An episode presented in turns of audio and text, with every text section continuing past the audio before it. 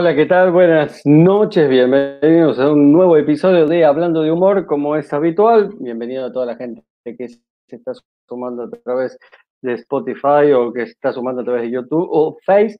Hoy vamos a estar hablando con un artista que me animo a decir que yo lo conocí por el stand-up, pero estuvimos hablando en la previa un poco del circo, del arte callejero, y bueno, él evidentemente maneja el léxico me confesó que no es un gran malabarista, pero ha hecho malabares en la calle. Así que vamos a estar hablando de todo eso, de muchísimas cosas, con Félix Buenaventura, que ya lo tenemos conectado, ya está directamente, me imagino, de su casa, eso sí que no lo sé, y le vamos a dar la bienvenida a esta edición de Hablando de Humor. ¿Qué tal, Félix? ¿Cómo te va?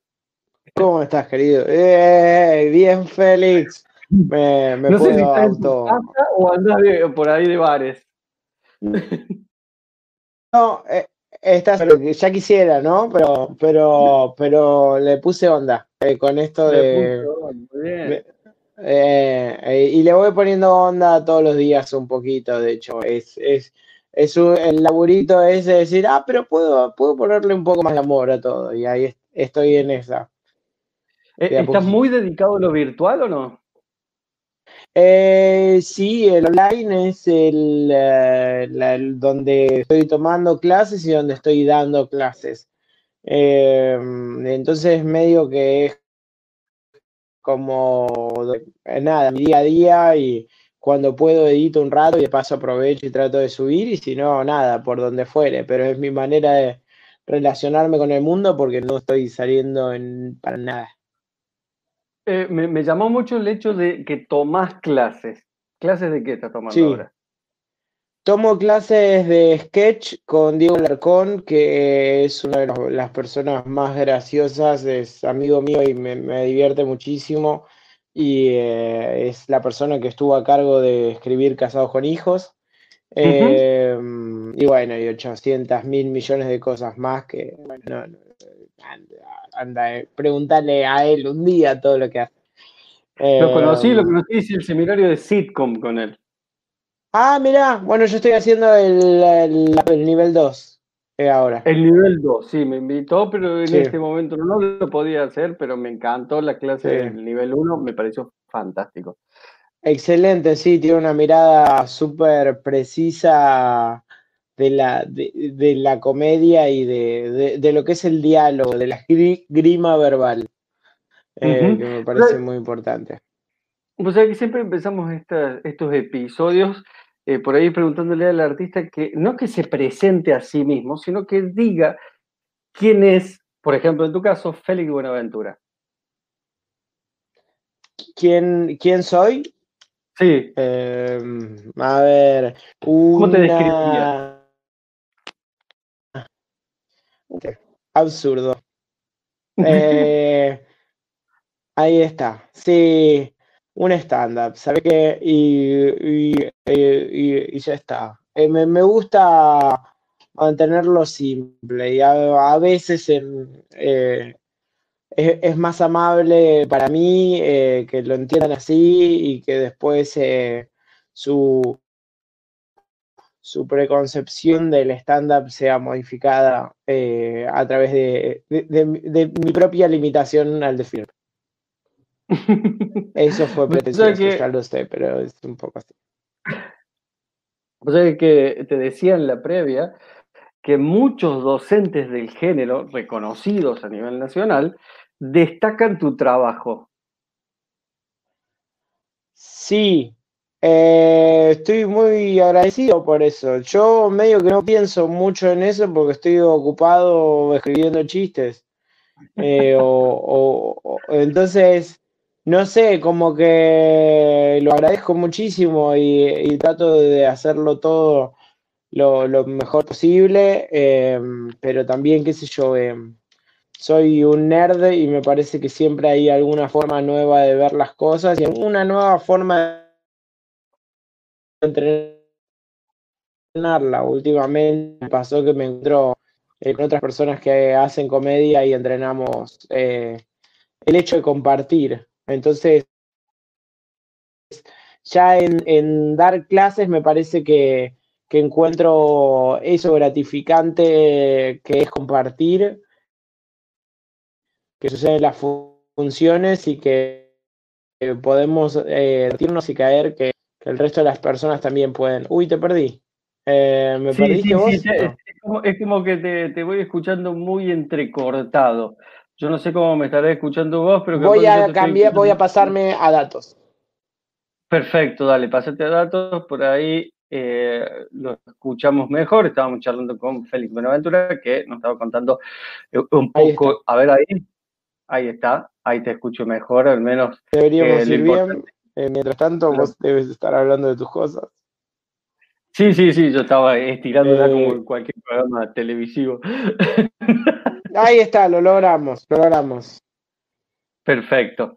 Eh, estábamos justo con esto de que muchos docentes destacan eh, tu forma de trabajar, principalmente del lado, destacan todos el lado de lo físico, el lado del clown. Mira, qué loco. Sí, yo entrené un montón clown, pero para mí toda la comedia está conectada. Eh, y no es algo, me, me, quisiera jactarme de eso, pero si prestas atención, como que no es una observación tan compleja.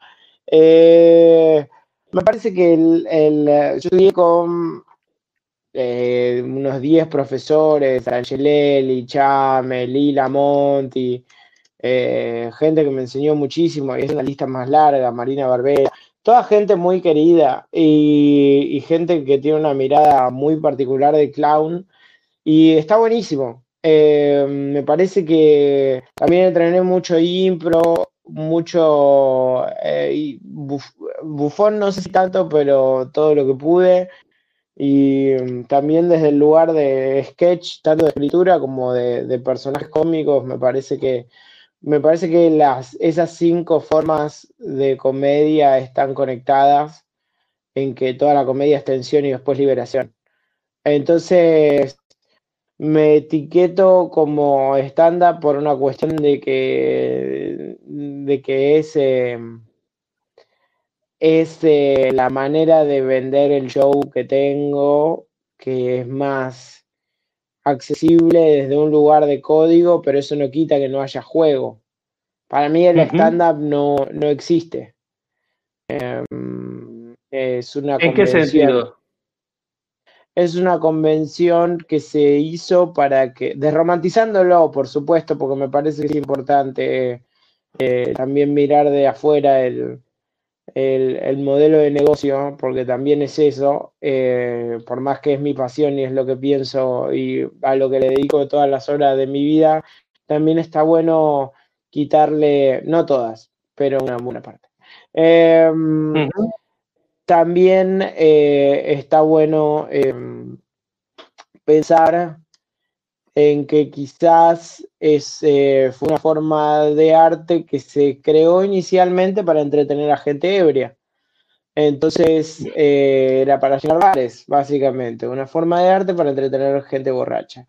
Una vez que entiendo eso, digo, bueno, entonces, ¿qué hay? Y es lo que quieras que sea. Entonces, el momento en el que decís, si ya está todo hecho, ¿qué se puede hacer? Y me voy a divertir y voy a tratar de ser yo mismo de la mejor manera posible arriba del escenario. Eh, y entonces eso es lo que termina siendo el acto de, Félix. El acto de eh, Félix. Personalizando. Y, y, eso está despersonalizado por ahí Mm, vos lo decís como marketineramente, vos lo vendés como estándar, pero vos ¿dónde lo encuadrarías? Eh, no, depende de la inquietud que tenga el año. El, hace un par de años hacía, tenía juegos con el público que me, gustó en el, en el show hace, no sé, unos tres años que jugaba con el público y también había una parte de performance.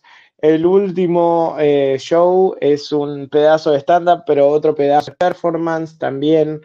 Es esta idea de que el público pasa a segundo plano y estoy discutiendo con un elemento ajeno a, la idea de stand-up. Entonces se genera una cuarta pared casi que es como cuando hay alguien más en un...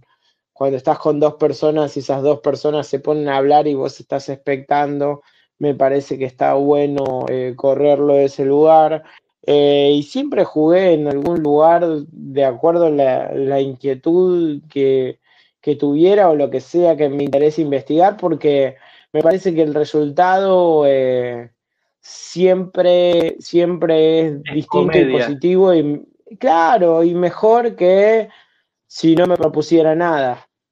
O sea, prefiero fracasar con algo que siento más que, que, me vaya bien con algo que, que, sé que ya cómo funciona el mecanismo.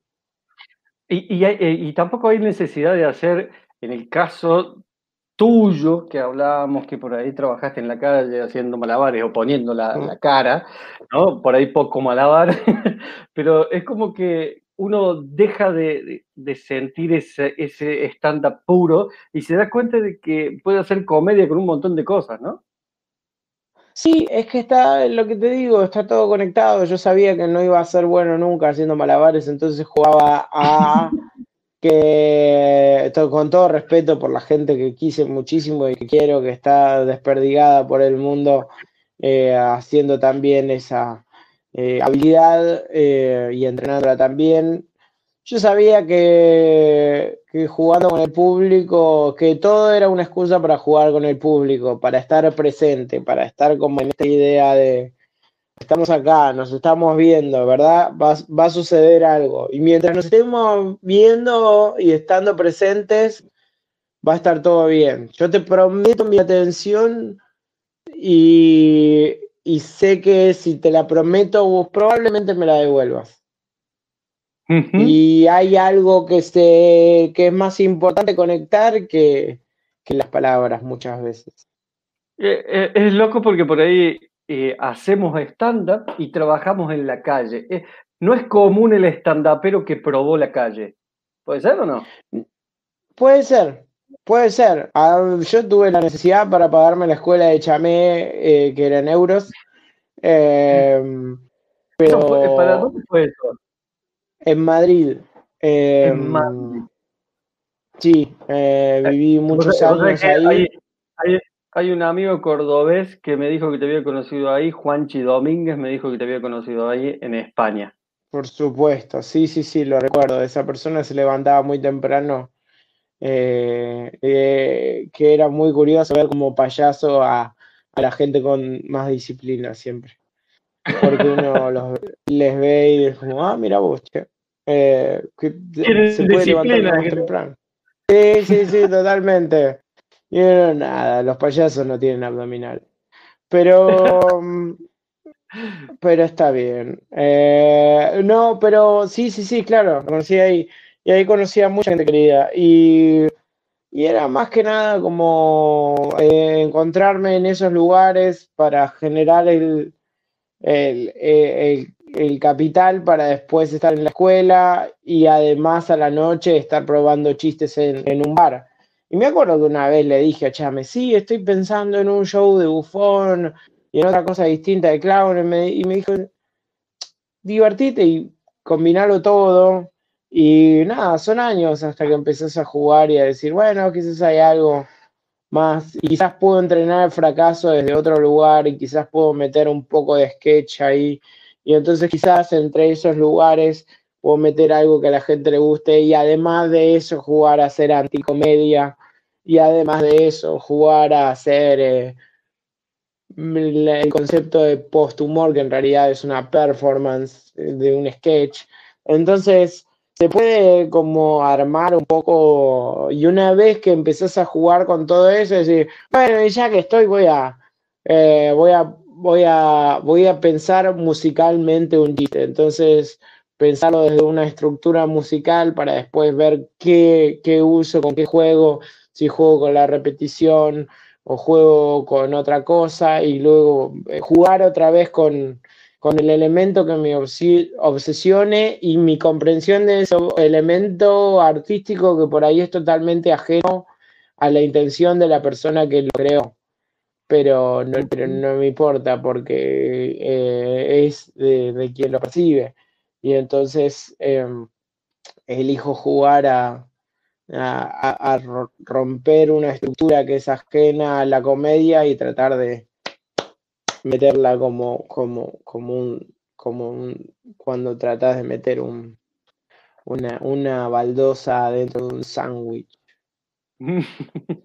Eh, ¿Qué conexión encontrás del trabajo de un artista callejero a un artista de stand-up que en su mayoría siempre está dentro de un bar o en una sala?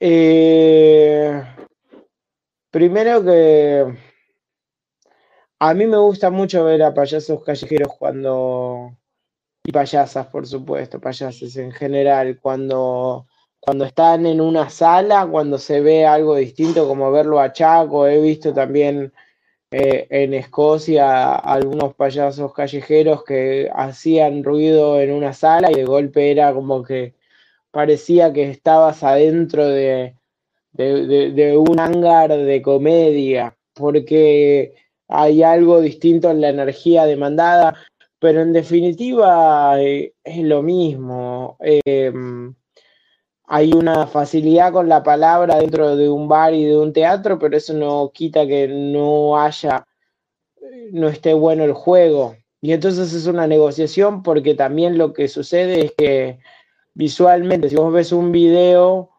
lo que te perdés es lo más rico de lo que pasó en vivo. Y lo que más funciona es eh, lo, que, lo que está más estructurado dentro de un guion me parece a mí. Eh, entonces hay algo medio que no sé, que hay una tendencia a que el estándar grabado sea de una forma y, a que no se vea tanto el, el hecho de, de, de clowns o de payases jugando un poco. Está bien, perfecto, se entiende, se entiende, se entiende. Eh, eh, ya, que, ya que viviste el mundo de, vamos a decir, el artista callejero, pero no ser referencial en cuanto al circo, porque me parece que estuviste más cerca del circo que de cualquier otro arte callejero, me parece a mí, al menos por lo que estás contando. Eh, ¿Por qué pensás que hay esa lejanía entre el artista callejero y el artista de stand-up? Viste que hay como una, una situación de que pongámosle así, los estandaperos están en un nivel y el cirquero o el callejero está en otro nivel. Y hay como una anti, por ah. ejemplo, el cirquero tiene un anti-stand-up, ¿no? Que, es natural. ¿Por qué pensás que eso sucede? Prejuicios innecesarios, al pedo. Sí, como la gente que te dice, no, esto es clown y esto es payaso, pero anda a lavarte el orto, como, ¿qué, es esa estupidez? Digo, si te estoy diciendo todo lo contrario, la comedia estaba conectada y en el momento en el que vos te estás cerrando a algo, te estás perdiendo a enriquecer tu producto.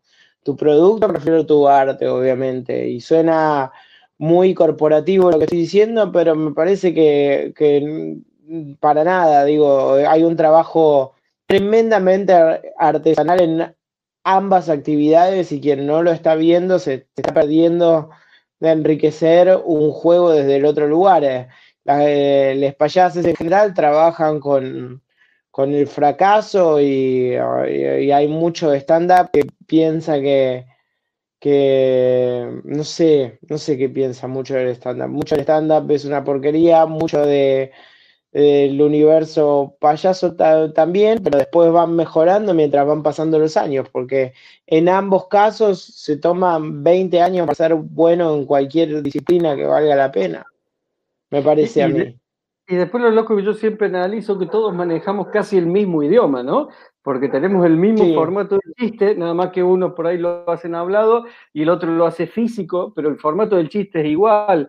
Eh, una lista de tres, un cambio de sentido, una comparación, todos laburan el mismo idioma, pero es, lo que vos decís, por ahí siempre yo le digo a la gente, che, acérquense a los dos géneros porque está re bueno, porque se pueden mezclar y, surgir cosas maravillosas, ¿no? Sí, sí bueno, la, yo creo que hay una diferencia que es que el stand-up te está contando, te está recordando la situación y el y eh, muchas veces la persona payasa te, eh, ya sea a través de su poética o, a través de, una forma de mostrar más directa, está atravesando la situación. Entonces la conexión empática es distinta. eh, en ese caso. Pero en definitiva, ¿cómo no vas a querer ser bueno fracasando eh, como stand-up? ¿Cómo te vas a perder de eso? Si es lo más importante que tenés que aprender. Una vez que sos bueno fracasando, em, ¿quién te detiene? ¿Cuánto tiempo te llevó a vos el fracaso? Yo cuento con el fracaso como una cosa que... claro, yo no espero nada del público tampoco. Digo, como, che, esto me pareció gracioso. Es parte de mi, de mi vida. Está buenísimo. Digo, me relaja muchísimo. Eso quién lo había... Eh, creo que Chacobachi una vez dijo eso mismo. Como una vez estaba diciendo, dicen que el payaso callejero es un arte menor. Y eso me relaja. Porque entonces nada de lo que estoy haciendo es importante. Y, me quedé como con eso, porque también uno piensa como, no, pero todas las horas que le dedico esto para que valga la pena. Sí, bueno, pero también, viste, hay que divertirse con eso. Y una vez que tenés esa comodidad, como, bueno, esto entró bárbaro, lo emprolijaré y será parte de mi nuevo show. Uh, no entró, bueno, si le tengo mucho cariño lo voy a seguir diciendo entre dos chistes que funcionan hasta que tenga un final mejor. ¿Cuánto, em, ¿Cuánto, podés llegar a bancar un chiste de esos que no funciona y vos decís, no, pero está muy bueno? Sí, no sé, no sé, ¿eh? porque muchas veces, o en una función muy buena o en una función muy mala, eh, como que podés divertirte y contar ese chiste si total ya sabes lo que va a pasar y podés improvisar arriba del escenario. Lo importante es tenerlos en la parte de atrás de la cabeza, porque cuando uno piensa en, un chiste, eh, para mí lo que está haciendo es preguntarle al universo eh, una respuesta que todavía no sabe que, que tiene. Entonces, esto me parece gracioso. ¿Por qué? No sé qué, no sé qué. Y si me la sigo preguntando, o sea, si le sigo dedicando tiempo y cuidado y amor, voy a desbloquear eso. Y en el momento en el que lo desbloqueo, ya seguramente tenga varios chistes en fila esperando a pasar por ese proceso. Y a mí me, me sirve mucho entenderlo así para estrenar chistes todas las semanas y tratar de tener un show por año. Eh, ¿Sos, de, subirte a un escenario con un material que está completamente escrito o sos de eh, mucha gente que, hemos charlado acá en Hablando de Humor que, que se les ocurre un chiste y lo definen arriba del escenario? Yo tengo de acuerdo a de acuerdo al espacio en el que lo esté probando, eh, obviamente esto es pre y post pandémico, eh, pero también uh, tuve como ciertos encuentros online que, disfruté, sobre todo al principio, en el que lo, lo, jugás a divertirte eh, y si la gente no pagó una entrada, eh, lo más probable es que esté o, estrenando el, chiste o emprolijando el chiste de la semana pasada me voy armando como un sistema de, lugares donde probar chistes y, y donde divertirme. Y cuando le cobro una entrada a la gente por ver mi show, eh, arranco primero con unos work in progress, como por diciembre, en donde voy acomodando como los chistes que no envejecieron mal de ese año y como que junto a gente que quiere venir a divertirse en un lugar a la hora chiquito y, después voy construyendo sobre eso una y otra y otra vez. Y, después una vez y, termino y con un show de una hora nuevo. ¿Y te propones hacer uno de una hora por año? Sí, sí, y lo venía haciendo, pero pasó todo esto. Eh, pero, mejor porque sí, sí, pero, pero mejor porque lo desarmé y ahora está mucho mejor el show. Y todavía no lo terminé de rearmar. Em, me gusta muchísimo más ahora porque empecé a jugar con la idea de que tengan una temática, y todos los shows son temáticos, obviamente, pero, pero, mm, pero me parece que tenerla definida me da como cierto, cierta ventaja sobre el show. Y después es agregarle chistes. Este que estás, este que estás hablando, ¿fue estrenado o no fue estrenado? No fue estrenado, estaba como eh, tuvo unas tres funciones, si no me equivoco, o dos, y le faltaban unas tres más. Y ahora, bueno, nada, me puse a escribir en pandemia y olvídate, ya, eh, no sé, como que estoy tratando de cerrar ese, pero también pienso ya en, en la idea de uno nuevo, que ya sé por dónde va y todo esto pero qué sé yo, esto es lo que escribí durante la pandemia y sé que hay chistes buenos acá. ¿Te, generó ganas de escribir la pandemia? Eh, como a mí me gusta estrenar chistes, te trato y siento que hay cosas que son inmediatas, están bárbaras, y hay cosas que digo, bueno, esto puede ir en un video de YouTube. Eh, porque hay cosas que, imagínate que cuando todo el mundo esté vacunado, cuando sea que eso sucede, eh, suceda. Hay que preguntarle a Donald, que más bien tiene que ganar las elecciones. Sí, bueno, todo, todo. Bueno, sea lo que sea que pase, siento que, que hay como una tranquilidad em, de, de que por ahí la gente no va a querer escuchar un show de COVID el año que viene. No, no, yo, yo estoy casi convencido de lo mismo. Creo que uno va a poder meter un par de chistes al principio del show y después va a tener que cambiar de tema porque si no la gente se va a querer cortar. Claro. Entonces el momento para compartirlos es ahora, porque hace que sea más liviano para la gente. Eh, y si necesitas un ingreso, puedes pasar una gorra virtual o hay shows online. Hay de todo, que está bien, no es lo mismo, pero es lo que se puede hacer.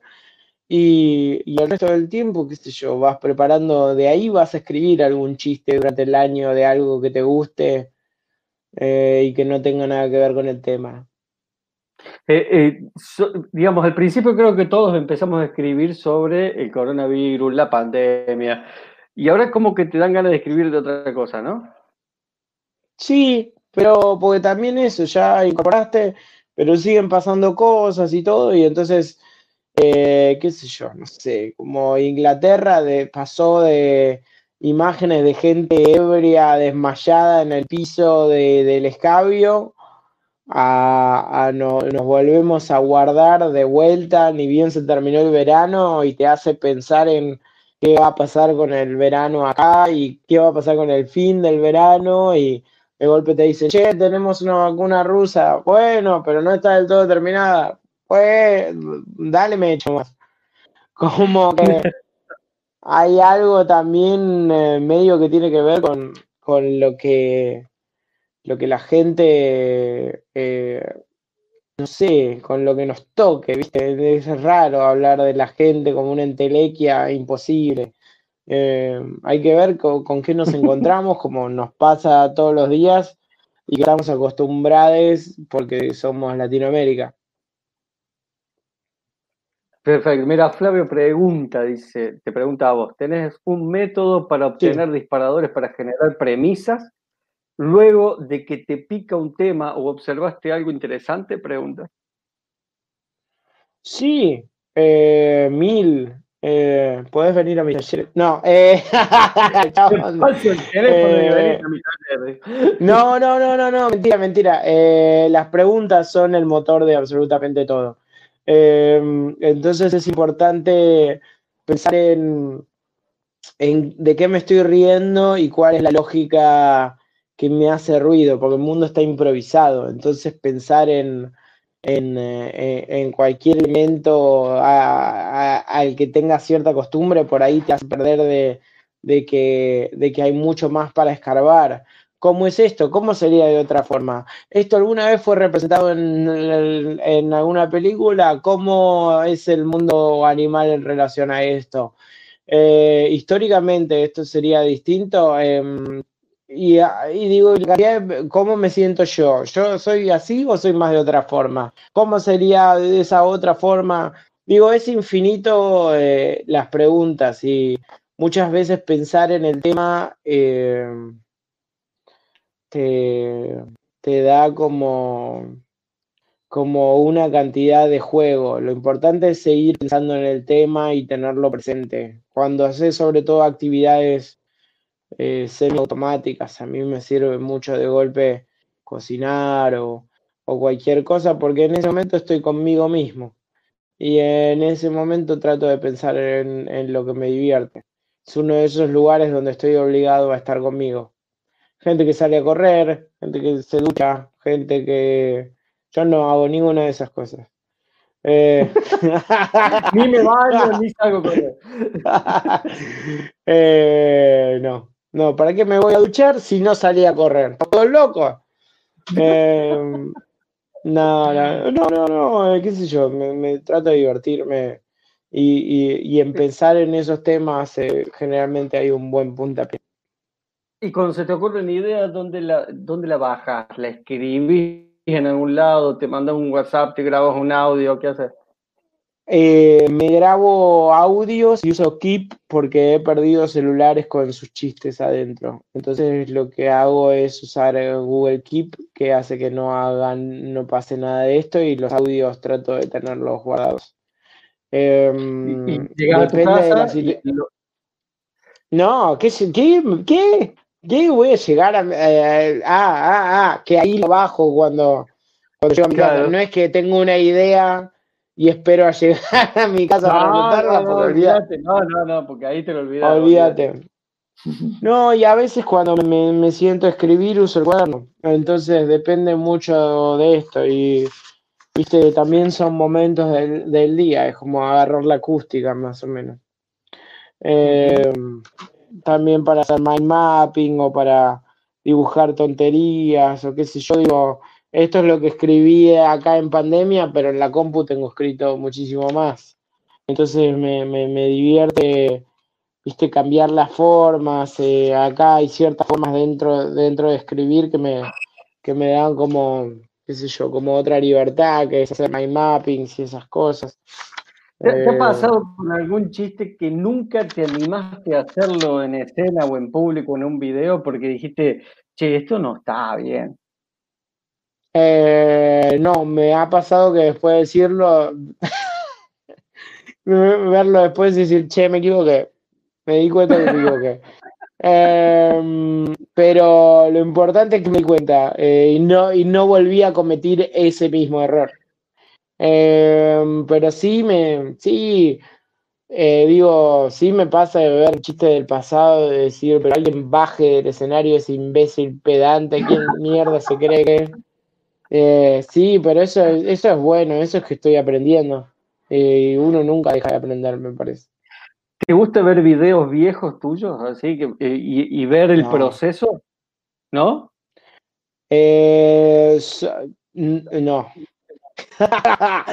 eh, no, ponele, es que en general lo que me gusta para un show lo descarto, lo, lo, lo, tomo a fin de año y lo que no lo descarto y no lo vuelvo a ver porque no hay nada ahí. Si lo descarté, porque también hay que ordenar, viste, un poco y qué sé yo, pero si me fijo, tengo videos de, no sé, hace 16 años que hago stand-up. No te digo que tengo todo guardado, pero de los últimos años, los últimos cinco por ahí sí. Entonces, como que no me, no, no me preocupa mucho la idea de quedarme sin material. Solamente que por ahí, incluso si vuelvo, tengo otra mirada sobre sobre algunas cosas y está bueno eso también. Y, y, en cuanto a vos como persona escénica, ¿ves muchos cambios? Por ejemplo, un video de hace 10 años. Te mirás y decís, mirá, en esa época no me movía tanto, eh, hablaba medio trabado, me costaba esto. Eh, sí, pero hay cosas que las incorporé y hay cosas que me siguen pasando. Eh, así que no pasa nada, como que bueno, es parte del acto. En su mayoría, eh, ¿cuáles son las que siguen pasando? me a, veces eh, trato de buscar remates en el escenario y tengo esto con, con decir eh, y, y, no estar haciendo nada y la gente piensa, che, ¿qué le pasa? ¿Está fumado o algo? Y es como, no, no, estoy pensando en algo nuevo, pero estoy tratando de ver cómo frasearlo y de acuerdo al momento o el espacio de la función, em, juego de una forma más o de otra y también me pasa cuando tengo el material menos afianzado que por ahí estoy como más eh, como buscando el remate arriba del escenario y, no sé, y estoy muy agradecido a toda la gente que viene a, a, divertirse conmigo en esa, en, en, esa parte en la que no puedo decir que esté sólido lo que hice. Muy bien, bueno, ya vamos entrando en la parte final.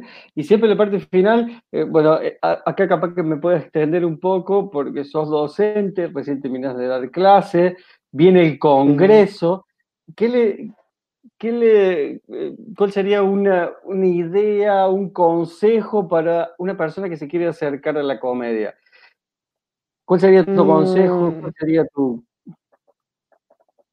Que... Uh, primero que, que si realmente te gusta vas a atravesar eh, vientos y mareas eh, y contar con que van a haber vientos y mareas. Y y es importante tener tu peor función eh, porque después de esa te vas a sentir mejor y, tan, con una confianza tan grande de no haber muerto que no te vas a ver venir que hay una peor función que no te habías imaginado.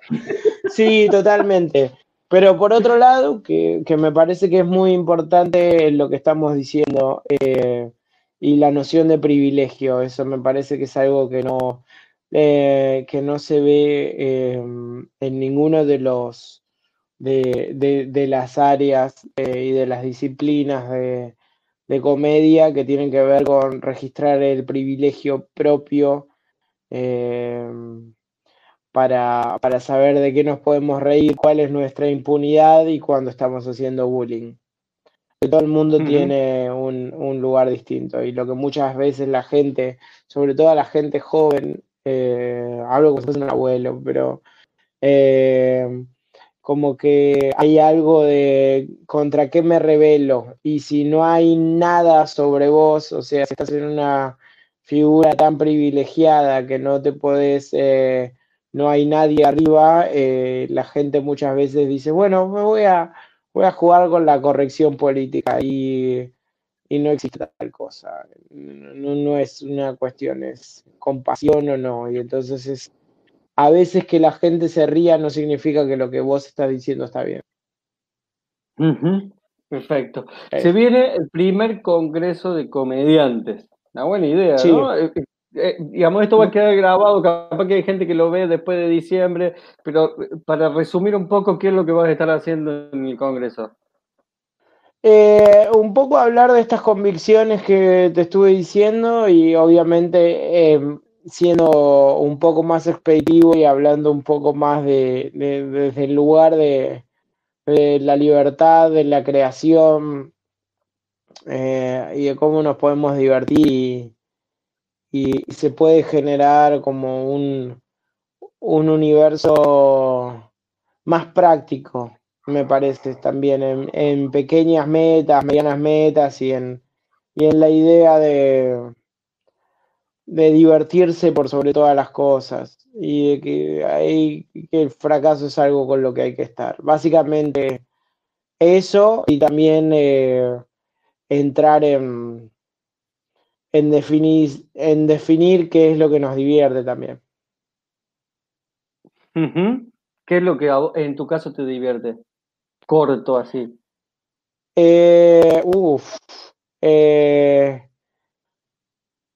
es una excelente pregunta.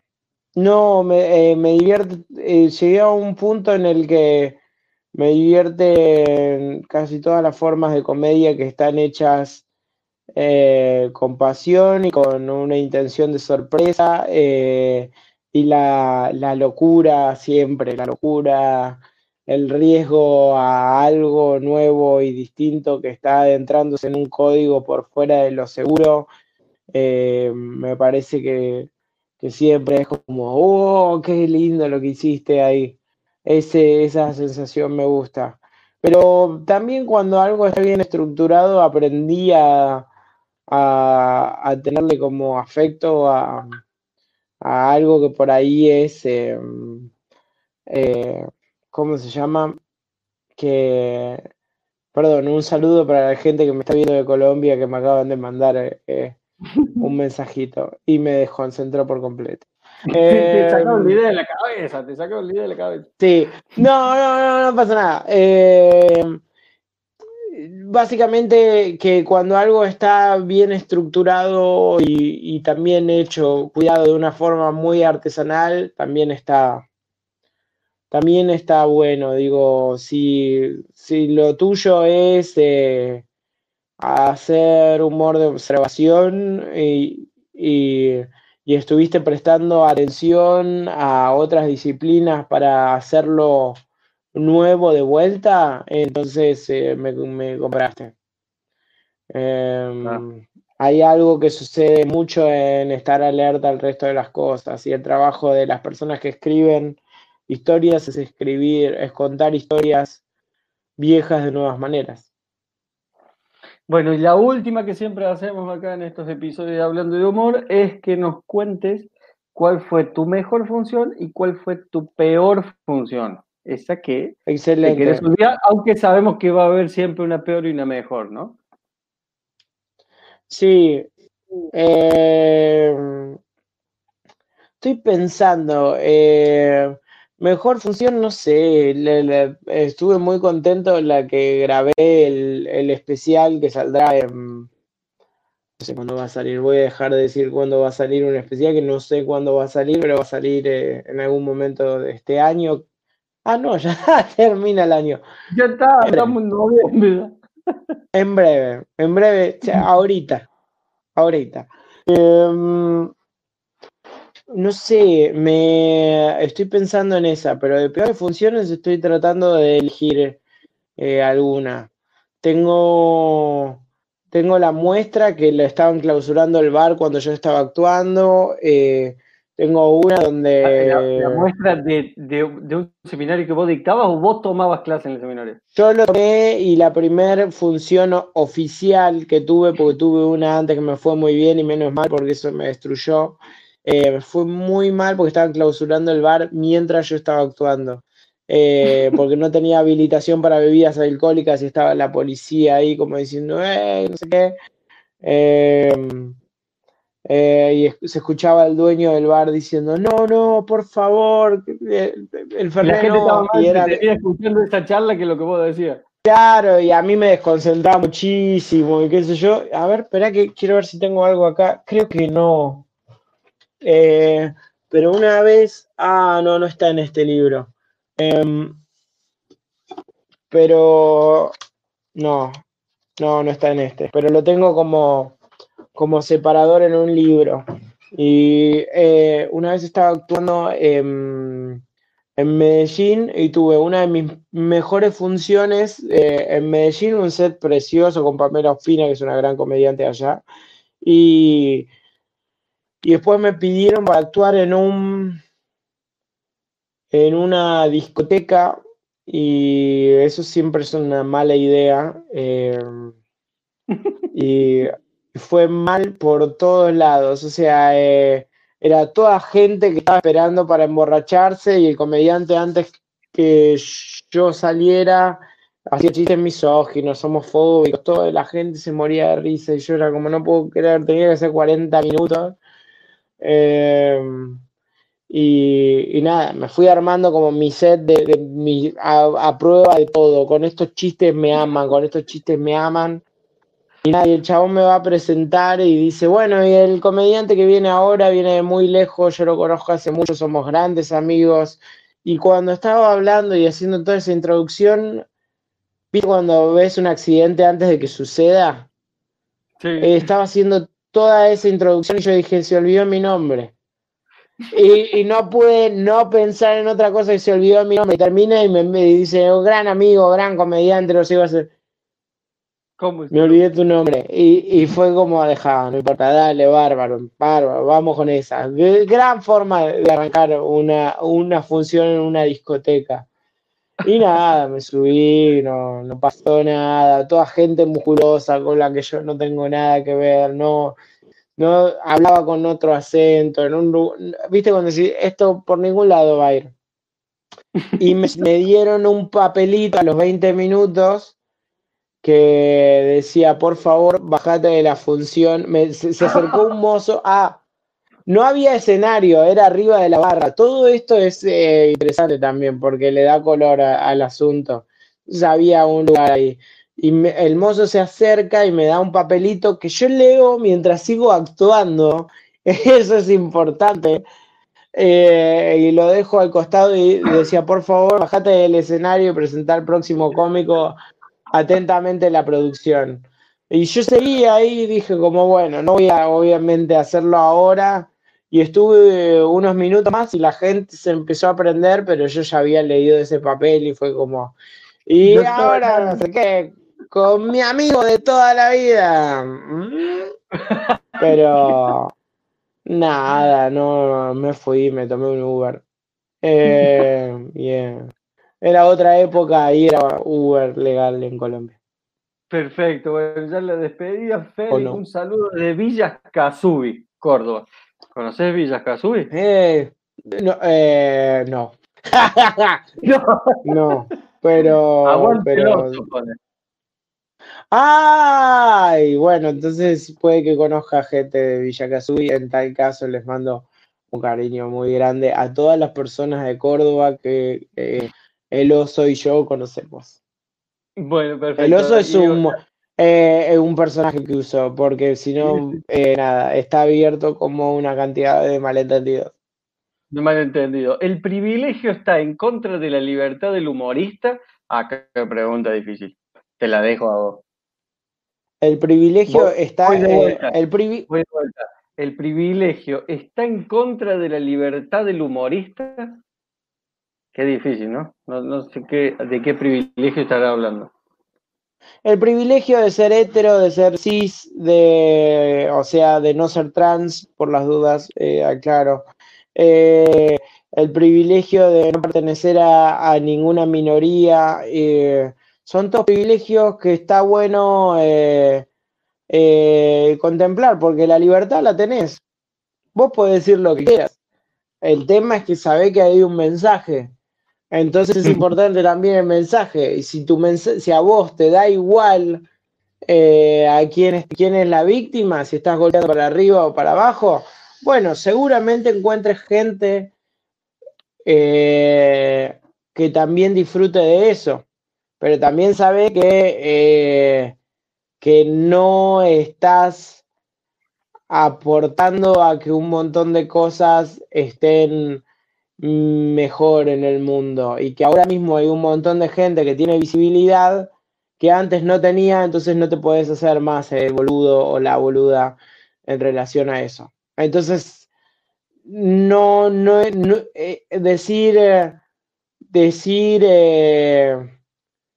es un chiste eh, o no estoy matando a nadie, es eh,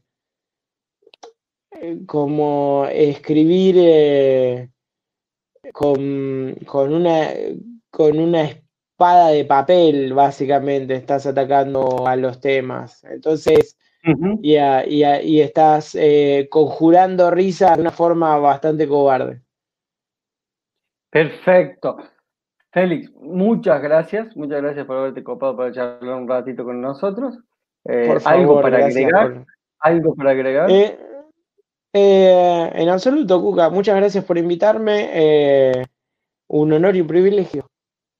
El honor es nuestro y como ya sabes, somos de Río Cuarto, estamos al sur de la provincia de Córdoba. Cuando todo esto pase, si algún día pasa, no sabemos qué va a pasar, estás más que invitado a que vengas por acá cuando te hagas una gira, pases, te comas un asado y disfrutes de todo el imperio del sur de Córdoba y por qué no de todo Córdoba, ¿no? Por supuesto, feliz de ir a comer un asado vegano cuando sea posible. podemos, podemos, podemos, lo hacemos con, Por supuesto. las cajas de vino, con las cajas de vino, he comido asado con cajas de vino, una bomba. Excelente, felicidades entonces, asegurado.